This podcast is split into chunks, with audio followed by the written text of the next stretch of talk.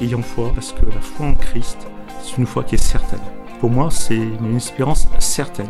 Parce que l'espérance tout court, effectivement, si on suppose, on va avoir quelque chose. Non, là, mon espérance, elle est certaine en Christ.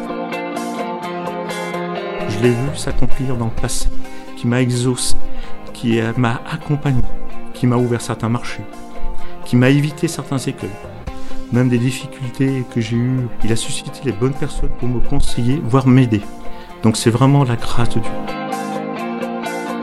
Bien entendu, j'essaye de faire au plus honnête. J'essaye de me laisser conduire, bien entendu, par le Seigneur. J'écoute les conseils des uns des autres. Je les soumets par rapport à la parole de Dieu. Est-ce que la parole de Dieu est d'accord avec ces conseils-là?